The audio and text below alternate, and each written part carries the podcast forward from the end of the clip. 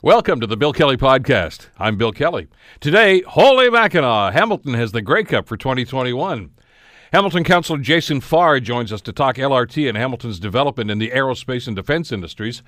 The final Mueller report could be coming as early as next week. And also, the clerk of the Privy Council says that he was worried that somebody would be assassinated during the upcoming federal election due to the current toxic tone of political conversation. The Bill Kelly Podcast starts now. Today on The Bill Kelly Show on 900 CHML. Let's talk about the good news. Uh, yesterday, it was announced by the Canadian Football League that the Hamilton Tiger Cats and the City of Hamilton will be hosting the Grey Cup in 2021.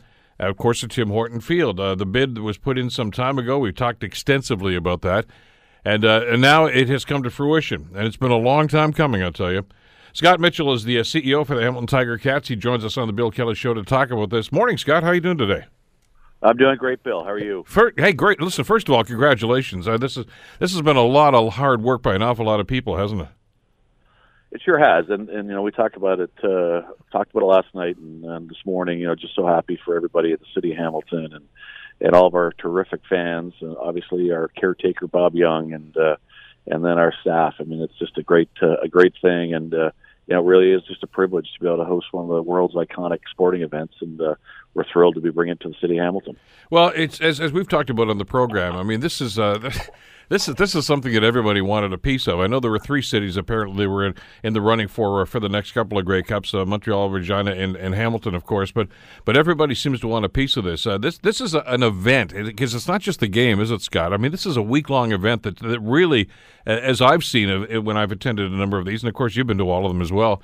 Uh, this this really just kind of engulfs the entire community where the game's being played. Absolutely, and I think first of all, uh, you know, there were three cities involved with bidding for 2020, and uh, the bidding for 2021 wasn't open. It just uh, so happened we've got a great commissioner who's very creative, who uh, at the end of the day just felt like both Saskatchewan and Hamilton uh, were deserving of, uh, of winning bids, and and that's what happened uh, in terms of awarding two. But had 2021 been open for bidding, I can promise you there would have been probably a half a dozen cities bidding for uh, 2021. So we're very thrilled and appreciative of Randy Ambrosie and the board for. Uh, seeing that Hamilton was was deserving and not having to go through another process for 2021. But you know, as for the game, it, it's really it's not the game, Bill, and it's not even the festival of the week. It, it's the it's the build up to it. I mean, right now, as of today, you know, for the next three years, people will be talking about the Grey Cup in Hamilton in 2021, and there's going to be terrific national profile for the city for the next three years as we work towards Grey Cup, and then as we work through the year, you know, obviously the focus of the sporting world and particularly in Canada will be on Grey Cup in Hamilton in 2021. And then the whole week is just a phenomenal festival of activities and, and opportunity for the city to showcase itself to not just the country, but uh, around North America with the game on uh, on ESPN and, and the profile that it has. So it is a major, major event. I think, uh, you know, it hasn't been in Hamilton in some 25 years, but I think people, uh, you know, should understand that this is Canada's largest single event annually. And, uh, certainly one of the biggest, biggest sporting events in the world. And, and as I said, we're thrilled to, to be bringing it to Hamilton. You know, Scott, for some of the longtime listeners, uh, like you say, 1996 was the last time the game was played here. Uh, that that's as you mentioned going back. I think you were still knocking people around on the football field yourself back in those days. But but but we were here back in those days. This is a whole different animal, though. I mean, the Grey Cup itself and the league and, and everything about uh, the Grey Cup week and the event is is uh, it's a spectacular event. I mean, I, I, back in those days, I mean, the league was on tentative ground. The football club here in Hamilton was on tentative ground. Uh, and and you know, so it was not that big a deal. But this is uh, this is something that has really evolved over the last few years, hasn't it? It sure has, and as I said, you got people from all over the world coming, and uh, certainly, uh, you know, we expect a huge contingent of fans across the country coming. And I think one of the things we're so excited about is uh, is just showcasing the city of Hamilton and what the city of Hamilton has become. It's always been a great city, uh, but I don't think any time uh, in the last few decades has been greater than it is right now. And I think uh, all, all all the great things that are going on even between now and 2021, and what the precinct is uh, of around uh, Tim Hortons Field is looking like. I mean, it's just a great opportunity for us to show how proud we are of this great city that we all uh, either live or work in or both, and uh, and that's really the exciting part about this.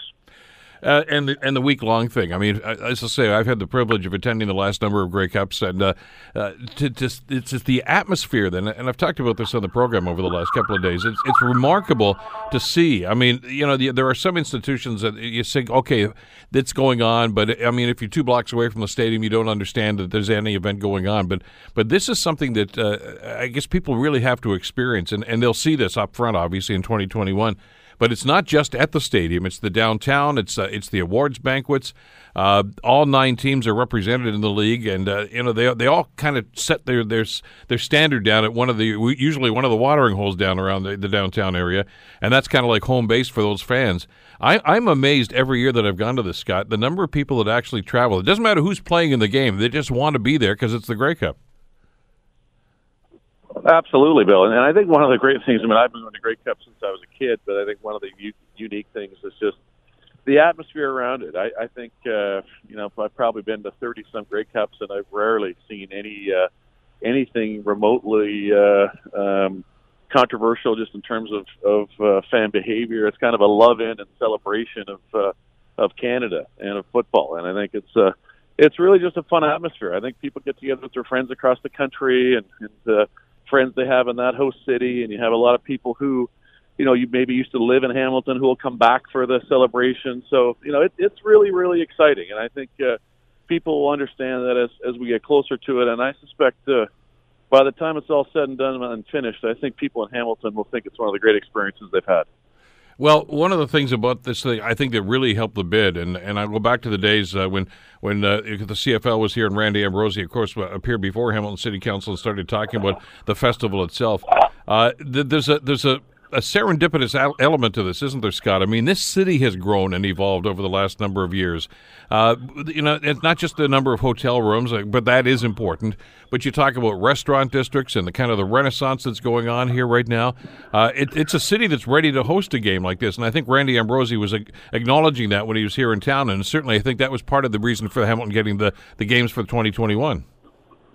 Well, it starts with Tim Hortons Field, Bill. Yeah. I mean, that's the linchpin to this whole thing. Uh, uh, that's what enabled us to be able to host a Grey Cup at the end of the day. And, and I think Tim Hortons Field is symbolic of the growth and development of Hamilton. And you're exactly right. The hotels, the the bars, the restaurants. I think we're very fortunate. We have a commissioner that just so happened to move to Aldershot uh, in the last year, so he's a stone throw away from uh, Tim Hortons Field. And Randy talks about it all the time. How uh, you know he he used to be a guy that moved came into Toronto for all of his sports entertainment. Now he's a guy that drives into Hamilton every weekend with his wife and his family to to get their meals and entertainment. So, you know, it's just it's a great time for the city and I think it's the perfect time for us to be, you know, working for the next few years to showcase Hamilton and then of course put on the great event in 2021. What's this mean to the football team itself? I, I mean, the city we'll, we'll get into obviously, and there's a, there's a obviously a, a huge, I think, and a very plain net benefit that's going to happen here because of the money that's going to come into this. But it's been a long time coming for the football team, and and and uh, just talk to us a little bit, Scott, about how this this uh, I, I, guess I think reflects the kind of work that you and, and Bob and, and so many other people in this organization have put into this football team and this business operation here. Well, I think first of all, it's hard to explain to people. Uh, but I'll try. How much it means to the organization. I think when you're part of an organization, whether it be uh, on the football side, but particularly on the business side, and, and you spend, you know, your whole year working towards the season, and, and you see all these other franchises uh, get to have the experience of putting on a Grey Cup and really bragging about your organization, your city and to be part of an organization that doesn't get to experience that, it, it, there's a hollow feeling that uh, you know you don't feel that you're part of that club that gets to put on the big international world class event. So, you know, I'm I'm just thrilled for our staff. You know, they're they're a phenomenal staff. I think uh, I think you know we've certainly established ourselves to have a great reputation in the world of sport, but. Uh, this was a really missing piece for our executive team and our staff to be able to experience putting this on, and I know they'll do a fantastic job. I mean, the guys, uh, Matt Afinec is just a tremendous, tremendous leader and executive in the world of sports. We're very fortunate to have him in Hamilton and all the staff. I don't want to go through them all. They all know who they are in the executive team. Um, they're they're world class, and and uh, thrilled for them to be able to to have the privilege of putting on a Grey Cup. And uh, you know, it's just been a missing piece of the organization that's hugely important. And of course, you know, I'm going to talk about the staff because they're very important to me personally and and uh, and to Bob, but you know, it's about the fans. And for our fans in Hamilton and the city of Hamilton to not have experienced a Grey Cup in 25 years, you know, it's just not right. And I know our fans are uh, we're frustrated in not having that, particularly once we built Tim Hortons Field. But you know, now what we need to do is put on the greatest Grey Cup that's ever been put on to ensure that we can be a regular host of Grey Cups. Well, and one of the elements of this, and I, am not trying to blow smoke up here, but I think people understand that. I, a lot of people that have been fans for years, or you know, and attending the games, whether it's Ivor Wynne and of course now Tim Horton Field, they they understand the on-field product and they understand. Okay, that that's the coach this year, and this is the team, etc. But the front office was was was something that uh, I think, frankly, and I'll, I'll be uh, candid here, was kind of lacking over a number of years. I mean, you and Bob took over this franchise a number of years ago. You you basically looked at this, and, and I saw this developing. You basically, what do we need to do to make this a better organization? And you went out and got it. Uh, you know, whatever it cost, whoever you had to get, you got those people. And you mentioned a few of them. And you're right. I don't want to start mentioning any names because you're going to leave somebody out, and I don't want to do that. But but you made that element of the of the organization one of your main priorities, and I see that reflected now in the game day operation. Every time you go to Tim Horton Field right now, and the and the Randy Ambrosies and the other general managers and organizations that come in here as visiting teams, I think they see it now too, and I think that's a real reflection on on the priority that you've made. On field has got to be important, but you've got to have a business side of this as well, and and that's a box you can check now. Well, I think you're right, and, and honestly, there's no chance we would have been awarded a Grey Cup if uh, if uh, the board of governors and Randy didn't feel like we had an outstanding staff. Um, so that's that's absolutely right, Bill. But you know, look, I think at the end of the day, uh, you know, the guy that uh, the guy I brought in was Matt Afinec, and Matt deserves a lot of credit. He's put together this great group, and I think the one thing that speaks volumes is we've had a great group together for a number of years. We've got great continuity. I think people love working for the organization, and you know the core of the leadership group and the executive team has been together for, you know, shoot six, seven, eight, in some cases ten years, and I think that speaks volumes to to working with a guy like uh, like Bob Young. And as I said, uh, it's all about Matt and his great uh, great team that he's put together that to now have a chance to really showcase themselves and how great they are. Well, there's one other element. I'm going to throw this one in too, and I know you're well aware of this, but uh, it's it's the community support. And you talked about the fans, and that that's a big part of it. Obviously, you want people to fill the seats and enjoy the games, and they're certainly doing that in record numbers, of course, at Tim Hortons Field. But you've got the business community behind you too. And, and I, when I was doing the, the PA, the stadium announcing there for many, many years, and I, I went through the when David Braley owned the team and David McDonald and, and some other folks, and then, of course, John Michalik and Roger Yachetti, the great, late, great Roger Yachetti uh, that put their heart and soul into this. But you know, they would go cap in hand, knocking on doors to corporate people and say, "Look, could you please help support this football team?" And it was it was tough going for an awful lot of those people for the longest time. Uh, now you've got groups like the Tiger Town Council and and and Mosques Meanies, which are basically the community people, the business community, and the leaders in this community that are basically saying, "We love this football team. What can we do to help them?" I mean, it's it's incredible to see the way that that element of the community has come forward and say, "Look, at we're going to make this thing work." Well, first of all, it, it, Bill, you're right, and it, it's essential, and that, and we need that for for Grey Cup, and, and we've got great partners, but we're going to need everybody in the city to be uh, pulling together to to put on the greatest Grey Cup, uh, as I said, and uh, to ever occur, which is saying a lot when you've had about 110 of them by the time we come around, or 111, I think it is. So, um, yeah, no, we've got terrific support in the community, and and I think. Um, you know, it's a football city. I've talked about this before. I mean, it's just great to work in a football city. Appreciate people appreciate how iconic the Tiger Cats are and what they mean to the community. I think people understand all the incredible things our players do in the community and our staff. Uh, uh, so this is a chance to, to celebrate that. And I, I think you know one of the things that, that we don't get a chance to talk about enough is is just how great you know our, our group is. And I think uh, you know I get a chance to travel over the world as being in charge of uh, this great group of companies for Bob. But I can tell you that uh, our partnership group uh, is known as, as the best in the business. And I'm not talking about the CFL. These are people that they're CEOs of major companies that take me aside every day and talk about how incredible the Ticats organization is in terms of executing partnerships. And, uh, you know, that's hugely important for us. And as I said, we're going to need everybody in the community of Hamilton to be on board for 2021. I would be remiss if I didn't bring up the on-field product too, and uh, I, I, know that you guys are kind of hoping you know the training camp could start tomorrow because I mean, there's a there's an excitement, there's a buzz that's going on with this football team. Obviously, the coaching staff with June Jones coming back as the offensive coordinator, or Orlando Steinauer as the head coach, and, and a great staff that he's assembling right now. Uh, and uh, an awful lot of these key free agents uh, that everybody was worried about are back in the fold right now. This is this is a pretty exciting time for the football team. Well, it sure is. I think uh, you know we've always been fortunate to have some great staffs, but uh, I think kind of generally generally the feeling around here right now is we've got the best staff we've had probably since uh, that Grey Cup run in 14 and 15, and it's a great group of people. You know, I think Bill, you and I've talked about this. At the end of the day, you know, we've done a lot of, of great things for the organization. Of course, there's been a few uh, few bumps in the road, like there is with any organization. But you know, there's two there's two things that uh, you know we haven't checked off the box yet. One is hosting a Grey Cup.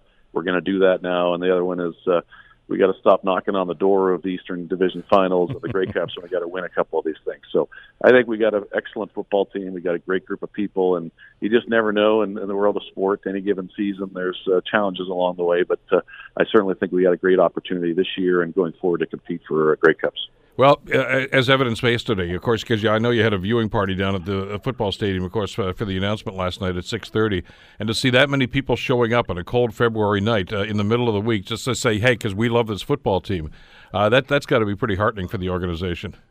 Well, it's a football city. I say it all the time, and somebody who, for me personally, that uh, uh, loves the sport of football. It, it's just awesome to work in a city that cares about uh, the game and, and loves its football team, and uh, our players see that our coaches see that, and uh, and it's fantastic now that we have a reason to to really focus on something to celebrate for our fans in our city. Well, I know that uh, Bob and yourself said, "Look, if we get the stadium done, we're going to bring a Grey Cup here," and everybody was saying, "When, when, when?" Uh, it's happening, 2021, and everybody's uh, pretty jacked about it right now. Scott, once again, congratulations to you and to everybody in the organization, uh, and with your partners of the city and, and in the community as well. This is going to be it's going to be a party. Thanks so much, Bill, and always appreciate your support. Okay, take care. Scott Mitchell, President and CEO, of course, of the Hamilton Tiger Cats, celebrating uh, a big announcement yesterday. The 2021 Grey Cup is going to be back in Hamilton. You're listening to the Bill Kelly Show podcast on 900 CHML. Kind of a good news, bad news report from the Economic Development Department to Hamilton City Council over the past week. Uh, Glenn Norton uh, delivered the uh, annual report and well, uh, the bad news was that he's saying that an awful lot of the people that uh, were hoping to be investors and may still be investors uh, in the uh, downtown, especially along the LRT route, are kind of holding their cards close to their chest right now until they get some sort of a word that this project's going to move forward. That's a little disconcerting to know that. But there was some good news too. Uh, especially up to uh, with the airport and some of the development that's going on there. Joining us to talk about this is downtown councilor for Ward Two, Jason Farr, as he joins us here on the Bill Kelly Show. Jay, thanks for the time. Good to have you with us today. Thank you, Bill. Really appreciate it. Oh, first of all, congratulations to the city as well. We were just talking to Scott Mitchell a couple of minutes ago, but the Grey Cup bid, that's great news for the city for 2021.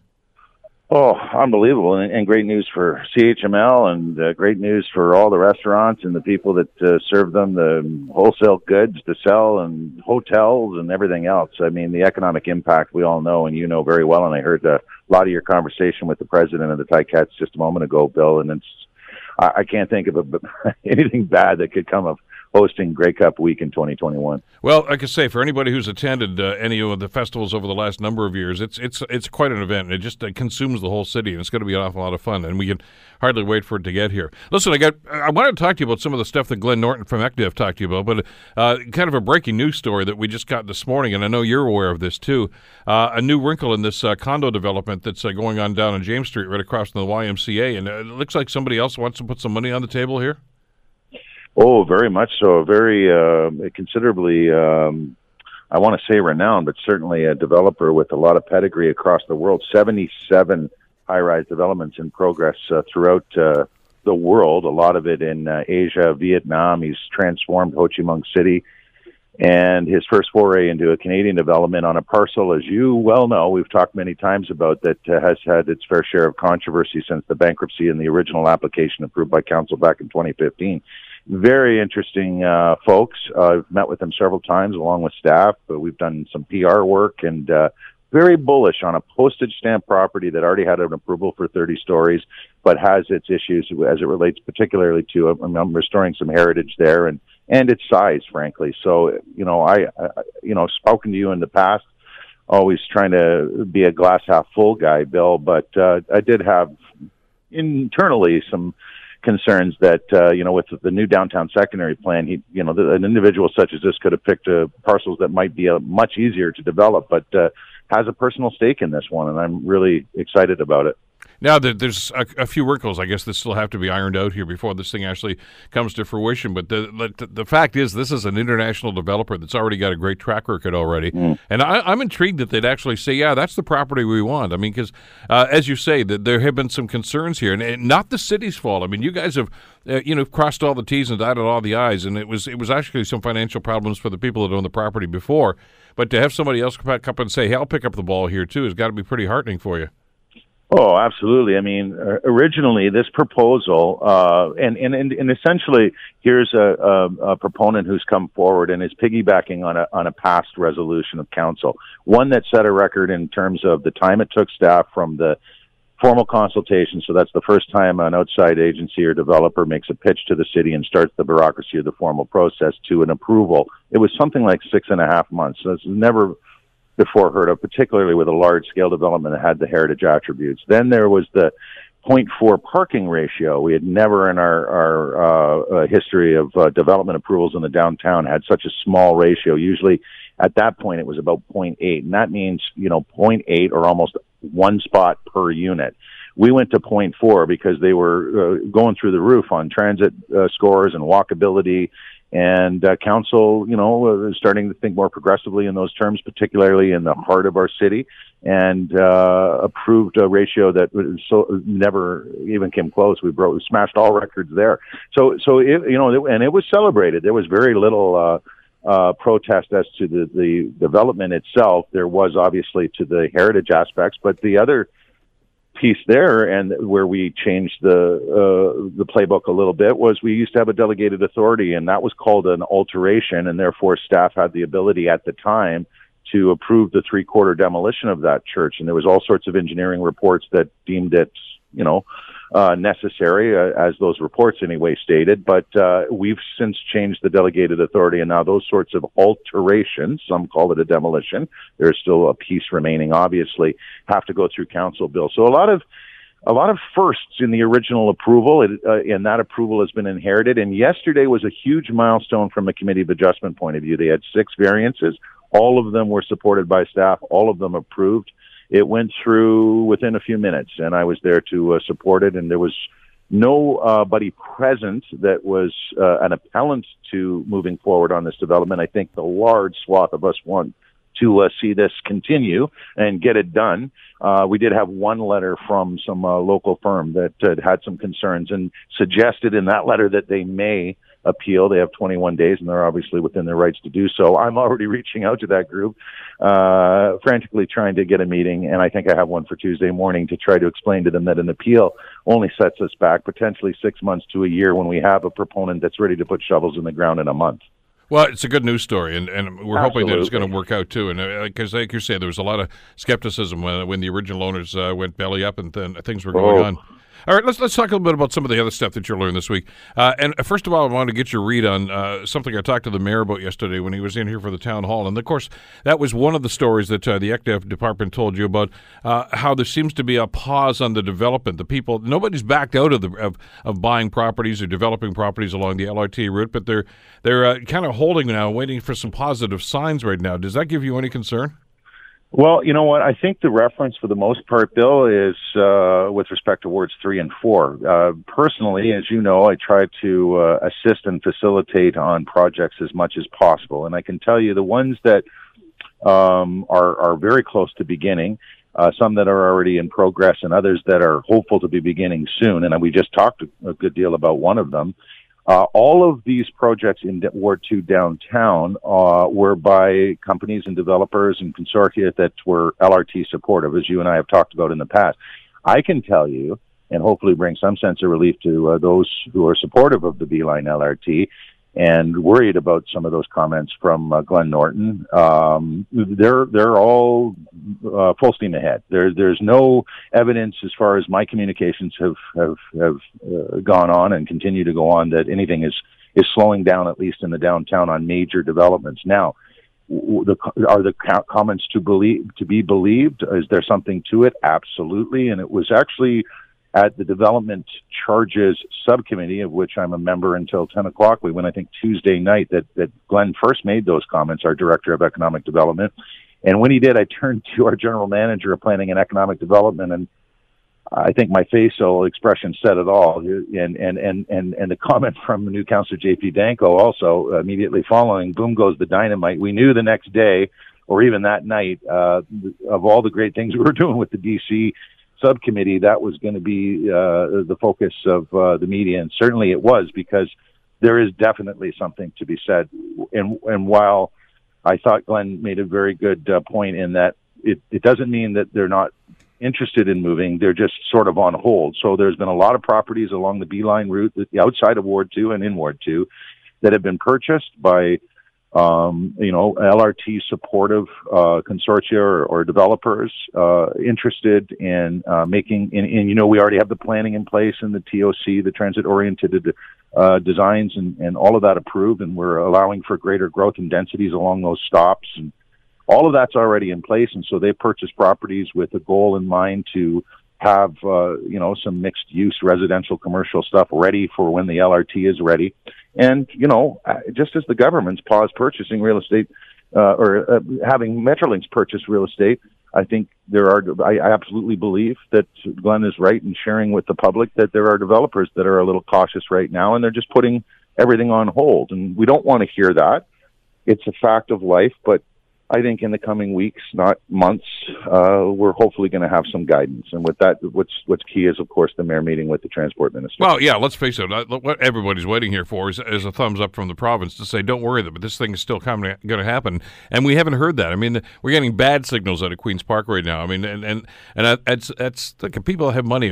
They want to know. I mean, that that there's going to be some positive uh, signs coming from this, and uh, we're not getting that yet. So hopefully, as you're right, that's going to happen. However, well, one development at King and Queen where you you and I talked about. There was a fellow that said in the Spectator, "If it weren't for the LRT, I wouldn't be building this building." Yeah, that that's we're ready to put the hoarding up on that one. I've had a, a, a talk with Mr. Paul Kemper, who's involved uh, heavily with that project. He's invested significantly. It's called the Platinum. It's a 27-story condominium complex all all full steam ahead on that. So, I mean, while we even know publicly some developers who have said stated quite emphatically that it's these are LRT inspired developments, fortunately, I can, you know, bring some calm and relief to some of your listeners today who are supportive of LRT and believe in the economic development spinoff from it. That here in Ward Two, it's still full steam ahead. I don't know of any that are on hold. Let's put it that way. Hopefully, anyway, and that, uh, we uh, get this thing rolling again.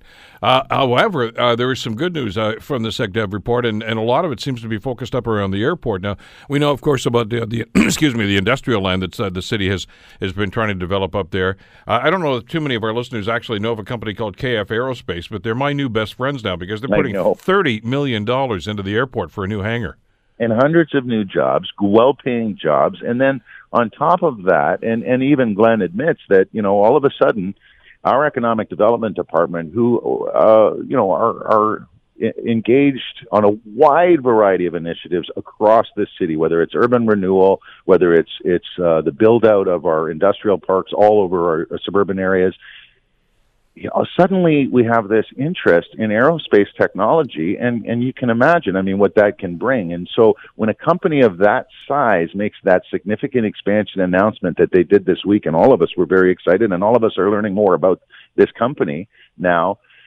uh, makes that announcement, our, our, crack team, led by Glenn Norton, Norm Schleehahn, and the gang, are starting to say we need to reach out to all those other smaller aerospace uh, technology companies, subsidiaries, or branch companies, just like steel back in the day, where we had a whole lot of smaller companies that fed into the larger the Stelcos and the Dofascos and the steel cars.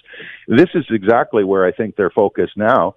And you know, judging from their track record and the you know the celebratory nature overall at Wednesday, uh, Wednesday's General Issues Committee about how well we're doing on our action plans, we have all the faith in the world that we're going to be able to attract even more of this industry. And, uh, you know, Hamilton's on the map. This is just the kind of thing that enhances our reputation for sure. Well, and one of the nice things about this, and we I don't want to conflate uh, the the employment lens up there with the airport because they are two separate entities. But I mean, uh, one helps the other, though, in, in this circumstance, doesn't it? And I know that uh, I, you can't get into too many details, but we're also told that, uh, there have been an awful lot of inquiries about people that want to develop in those employment lanes that the city is putting forth up there right by the airport.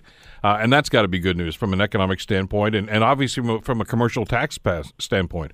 Absolutely. AEGD uh, had the potential to be as controversial when council passed it some years ago, making those lands available for industrial commercial development that either directly or indirectly or even not even associate themselves with the airport itself. But all around that airport, I mean, there were uh, voices uh, delegating, many actually at the time, saying, "Don't do it." I mean, but we, you know, from an economic development perspective, from a jobs creation perspective in this city, and particularly at that time, felt the need as a council, near unanimously, if not unanimously, uh, approved moving forward what by by making those hundreds of acres, many, many hectares available.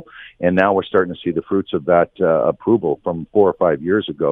Notwithstanding, it, it had the potential to be as controversial as, uh, you know, the Red Hill Valley and the, the link debates back in the day from, from those environmentalists sensitive to food security and farmlands and those sorts of things. Really good arguments, but ultimately on council and with the council of the day then and the mayor, we had to make a decision. We decided to to grow that uh, those opportunities for jobs and, and industrial growth, and and uh, obviously we're seeing the fruits of our labors. I, as you've you've rightly pointed out with the news and, and in your discussions in the, in the days since the presentation, there's more exciting announcements to come. I think this is going to be a very good year uh, for those kinds of announcements where we're doing what we were trying to, you know, we were setting the table years ago uh, so we can make these kinds of announcements, uh, in, you know, years later. And here we are years later where we're starting to say, look at all the hundreds of jobs that are coming uh, because we've zoned appropriately and created space uh, to, to, welcome these industries and created incentives in many cases. By the way, that's a challenge here, and I wanted you to comment on this if I could, Jay, because I, am not sure. sure a lot of folks maybe understand this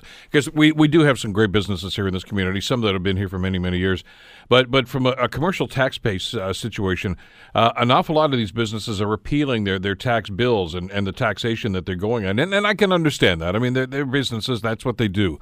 Uh, but more often than not, they're winning them, which means that's less revenue that's coming into the city right now. So it's incumbent upon you to actually find some of these these new businesses that are going to try to take up the slack there and, and fill that void.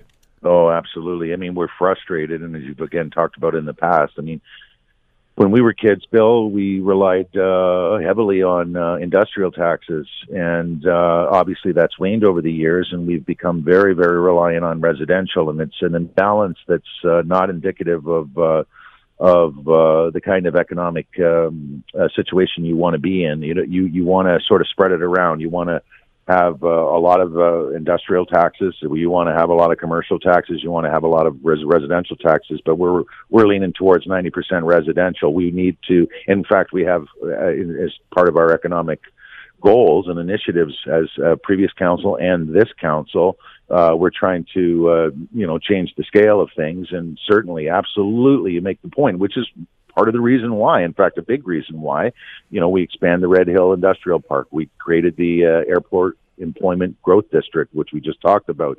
Uh, we we started talking, having conversations about land banking to make land available, to get land ready, uh, so when these companies come, they already know they're going to have the land, they're going to have the infrastructure. The city is committed, and we all know we have a first-class uh, uh, economic development department to help guide them through the process and uh, make them feel welcome and accommodate them.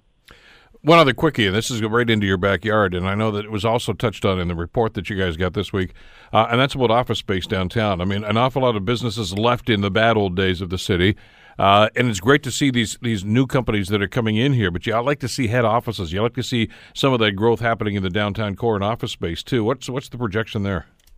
Well, we, we endorsed an incentive over 20,000 square feet. You get the DC exemption. So that's uh, going to a 60 day uh, commenting period now. I don't see a lot of uh, feathers being ruffled of maintaining that incentive for large office uh, DC exemptions, so development charge exemptions, trying to make it attractive for those corporations. The other thing about that, though, Bill, we you know it's a tough stat to look at. You got Stelco Tower, which let's just say I don't know for certain, but it's forty percent uh, vacant.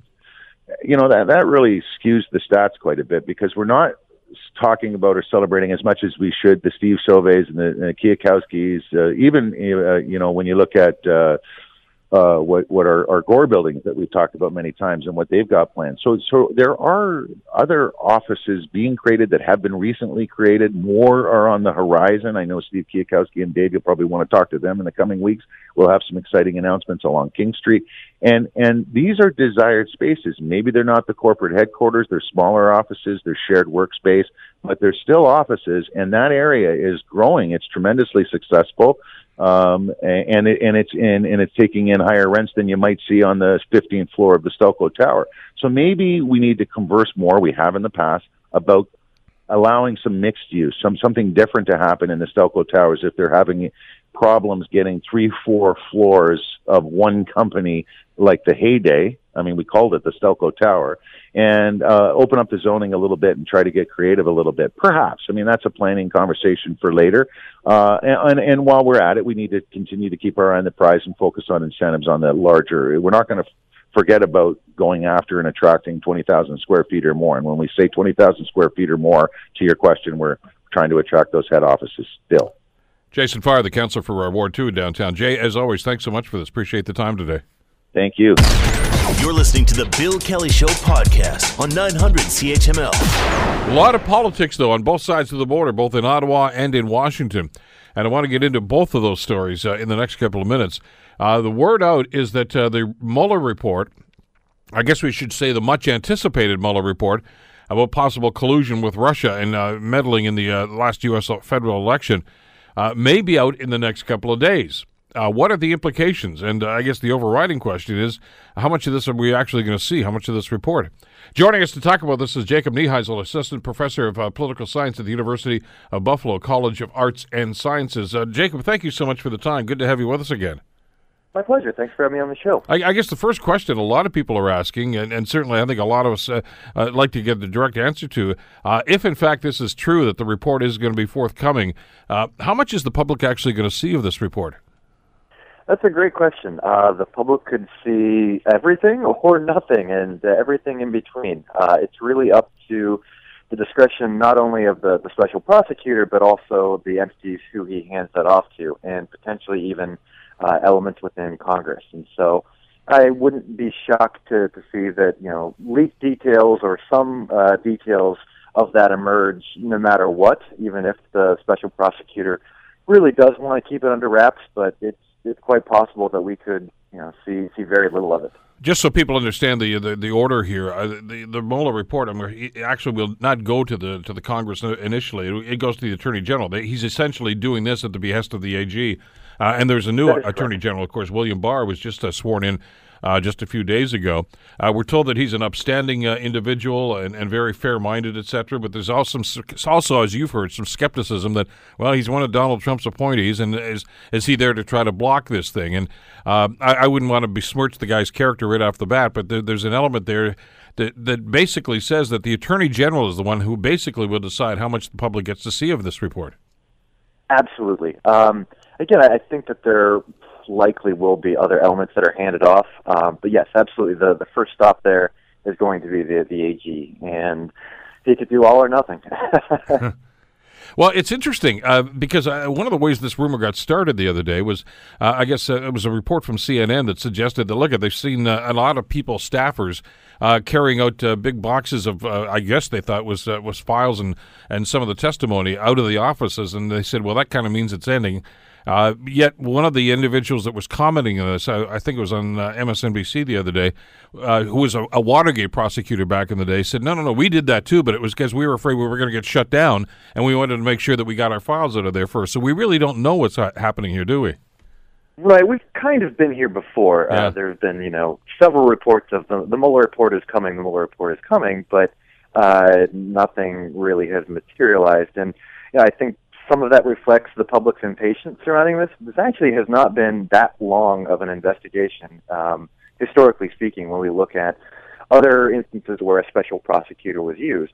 So, you know, a remarkable number of um, indictments have been handed out of this uh, investigation, uh, given the, the length of time that it's been going on. Well, Watergate went on for quite some time. Uh, the Ken Starr investigation into uh, what was supposed to be Whitewater with the Clintons went on for a number of years too. yeah, exactly. right. Yeah, it kind of morphed into uh, let's talk about his sex life now. Uh, instead, it was initially that was about a real estate deal that, uh, and I guess they found nothing there and said, well, let's just keep looking. Uh, so yeah, I we, think that's the the danger of the special prosecutor if you're the executive in office is that once these things get started, they have a tendency to just go wherever the evidence takes them, and that could you know, really, you know, they have no mandate to stick to the initial investigation. They just go where the evidence leads them. Jacob, what, what's the role of, uh, of the Congress in a situation like this? They, they're carrying on, of course, their own investigation. They've started this now. The, the, the Democrats control the, the House anyway. Uh, there, there's some speculation now that no matter what happens with this report, that at some point Mueller is going to be in front of that committee too to tell them what he knows. Right. Uh, so, with the, the Democrats controlling the levers of power in the, the House, they certainly have a, an investigative capacity. Um, they can call folks before them to, to testify. Um, they can have closed door meetings with various committees that are relevant to the investigation.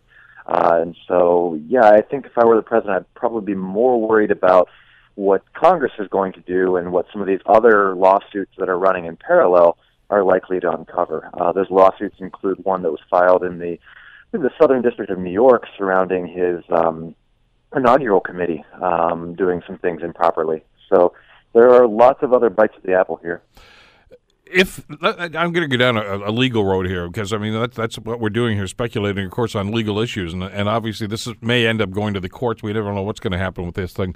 But if if in fact part of this is redacted, I'm talking about the report that Mueller does put out when in fact it does happen.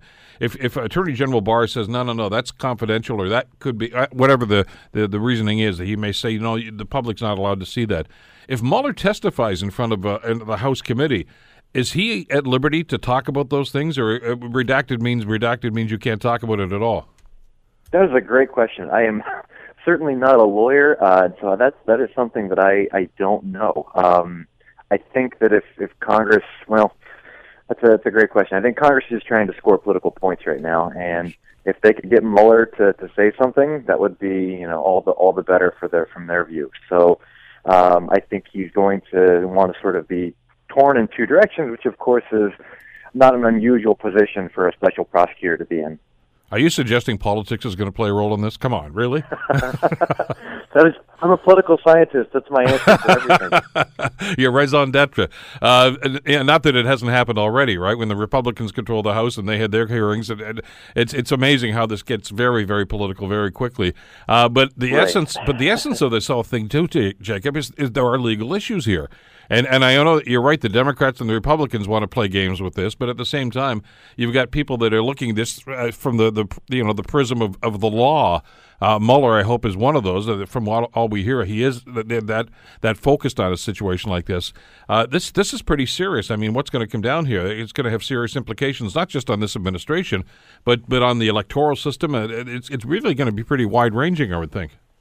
Yes, I think that's right. And so, really, at root, we keep hearing this word collusion thrown around. Um, what's that standing in? What that is standing in for is just a whole host of, of what are at, at root campaign finance violations. And so, um, in addition to all the things that Trump's associates have already been been uh, hit up for, which would include, you know, failing to to register as a foreign agent and, and lobbying improperly and, and those kinds of things. So, yeah, there are a lot of you know strictly legal questions at issue here uh, that if they don't wrap up the president himself, uh, again, I'm, I'm somewhat in the camp that impeachment is really the only way that those questions can be resolved while he's in office. It's certainly going to wrap up a lot of his associates. Well, uh, it all hinges on what we hear, I guess, in the next couple of days. Uh, Jacob, thank you as always. I really appreciate your time and your perspective on this today. My pleasure. Thank Great talking with you again. Uh, Jacob Neiheisel, of course, uh, from uh, University of Buffalo College of Arts and Sciences. Uh, that's what's happening south of the border. On this side of the border, of course, we have a uh, parliamentary uh, judicial committee that is looking into uh, well a very contentious issue of course the the, the Lavalin situation and of course the the resignation of uh, a cabinet minister from the Trudeau cabinet and it goes on and on and on. Uh, yesterday was some rather interesting testimony uh, that uh, took place including from the, the clerk from the Privy Council who is like the number one civil servant in the government. And well it, it got a lot of pushback and a whole lot of people on social media uh, first of all, some of them vilifying uh, what happened uh, because of uh, the statements that he made. Some saying it was getting political. Let's get Richard Brennan in on this. Of course, uh, Richard, of course, covered Queens Park and Parliament Hill for many, many years, and joins us now to give his perspective on this. Be, let me let me ask you right up front about this, Badger. But the comments. I mean, you've sat on a number of these committees, and I know these things can be kind of head nodders at times. Like, but this one was pretty juiced yesterday. And I think what surprised an awful lot of people was the opening statement before he even got into his testimony about what was going on with the Lavalin situation. Well, yes, uh, uh, Michael Wernick, he's basically, not basically, he is Ottawa's top civil servant, uh, said some extraordinary things. And in, in more or less in his uh, his lead up to uh, questions from the committee, said that he was afraid because of the decline in what he called decline in civility, that somebody referring to some politician, and I would think he was maybe referring to the prime minister, but didn't didn't name him. Because of the decline in, in, in civility and just some of the outrageous things that people are saying and, and on Twitter, for example, that some politician could get shot this this uh, election, and I I know if I'd been there, my jaw would have hit the desk. Was he out of line? Well, you know, is it hyperbole? Maybe a bit.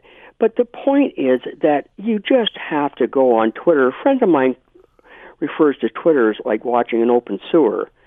And and it really some of these things that the people say and call for, like his literally his you know in, in terms of the prime minister, his head and and and just it's it's very frightening stuff. In fact, and I, I think in part what he was saying is is right, but is somebody going to get shot? I mean, I mean that is that inviting trouble? You know, given all the, the problems, you know, some of the uh, terrorists and stuff like that, you know, Toronto's experience and certainly Montreal and elsewhere, is it was it just a bit over the top? And I would say, was it worth warrant? You know, did it warrant mention mentioning? And, and I think maybe it was but calling is suggesting or predicting that kind of stuff i think is a just a tad too far. But I'm, I'm going to play devil's advocate here for a second. I, I, I, agree that there might have been a little hyperbole to this, and, and I saw a lot of the criticism on social media about uh, his comments about uh, what, they said, like, "Hey, that's not what you were there for," etc. Well, you know, people that make opening statements use it as a platform, and and obviously this guy had something on his mind. Uh, but there are examples of this, and and you know, just a couple of days before that, of course, I think you and I were talking about this the other day about the uh, the, the, truck protest that was going on in Ottawa, and you had one of the senators, Tkachuk, gets up there and tells the truckers that to, to roll over any liberals that they see. I mean, uh, uh, that's not the kind of public discourse or political discourse you expect. You know, I, I can understand anybody who wants to be partisan saying, "Look, don't vote for them. Hey, let's get those bums out of office." That's that's fair game. But when you say kill them uh, I think you've gone over the line, and I think that's what actually, when you look at uh, at some of Wernick's comments, I think that's what he was referring to specifically. That. Oh, I mean, it's you just you just have to read uh, some of the things that folks are saying on Twitter, and it's just it's downright right frightening. I mean, it goes way beyond the pale.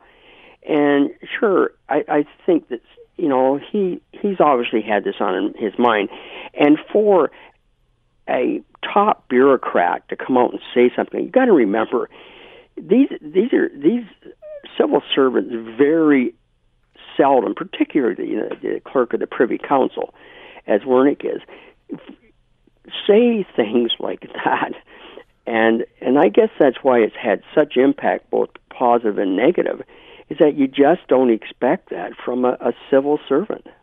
No, but at the same time, uh, I think what this guy's done is done an analysis of what's going on right now, and, and I think maybe maybe the time and place was was not the proper thing to do, but what he said, I still think has to be taken uh, at, at, at face value. And uh, there are two cases right now going before the U.S. courts.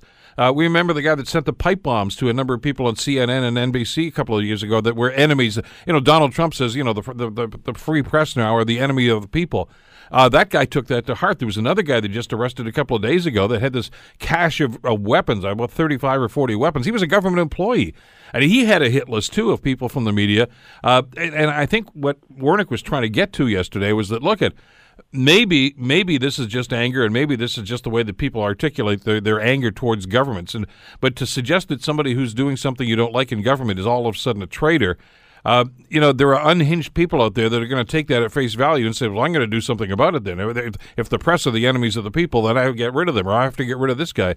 I, I, the idea of the analogy of getting shot might have been a little bit too descriptive and a little hyperbolic. I get that, but at the same time, we do have a problem here, and I don't think too many people even want to admit that. Well, it's just not the United States. I mean, no. let's let's face it. Scheer, you know, not that many months ago, was you know was basically in his own words uh, not calling the, the media the enemy of the state, but you know more or less implying uh, or certainly I inferred that he was saying that he, you know, he wanted nothing to do with the mediator, basically, and that, and if he gets in, look out, he'll take care of them, and so that that just it, it engenders, you know, this this kind of hatred that that is out there, and it and it is hatred. There's no question about it. When you read again, just not on on Twitter, but but elsewhere, some of the comments about just politicians in general, you, you go, you know, are are you kidding? Are you really saying this stuff? Because it it borders on being criminal. That's what it is. Well, and threatening, and and and I think your point is well taken. Uh, we've seen it happen in the states. Uh, we've seen it happen in France. We know there was an attempt on, on Macron a couple of years ago, uh, like a month ago rather. Uh, and and for us to think, well, that's never going to happen in Canada, is a pretty naive approach. Well, reporters are all, for example, reporters are already saying that they're they're being treated, you know, so differently now in terms of when they go to a, a public event or uh, or just you know doing a streeter about how badly people will you know treat them and and, and more or less short of spitting on them swearing at them calling them you know things like enemy of the state and, or enemy of the country and all that crap. I mean this never happened before. I I mean, I've I've had people mad at me over the or angry at me over the years for you know whatever coverage and that, and but I've never had anybody just treat me, you know, so badly. Or, or basically call you know somebody to, to to task and simply say get rid of them. And I mean, we saw this happen. I mean, uh, well, we talked about the hit list. I mean, this guy that was in the Coast Guard that just got arrested because uh, he had a hit list of a number of people in the media. Uh, he tweeted just before they arrested him. He says, "If Trump gets impeached, it's civil war, and we're going after these people." Uh, that's the threat. Uh, that that's not just idle talk. I mean, that, you know, if, if you said that to somebody else, uh, you know, charges are going to be laid. So, you know, I, I, think to go back to your original point here, Wernick, I, I think was, was just postulating about a very, very real concern that we should be having here right now that nobody seems to want to discuss. Uh, maybe that wasn't the forum for it, but he certainly got people talking about it today. And and maybe that's what he wanted. Exactly. Uh, that was his intent. Yeah, pretty much. Uh, Badger, we got to scoot. We're tight on time on this, but uh, let's uh, keep this conversation going. We'll talk again soon. Okay, thanks, Bill. Richard Brennan, of course, who covered Queen's Park and uh, Parliament Hill for many, many years. The Bill Kelly Show, weekdays from 9 to noon on 900 CHML. The Bill Kelly Podcast is available on Apple Podcast, Google Podcast, or wherever you get your podcasts from. You can also listen to The Bill Kelly Show weekdays from 9 till noon on 900 CHML. I'm Bill Kelly. Thanks again for listening. And don't forget to subscribe to the podcast. It's free, so you never miss an episode. And make sure that you rate and review.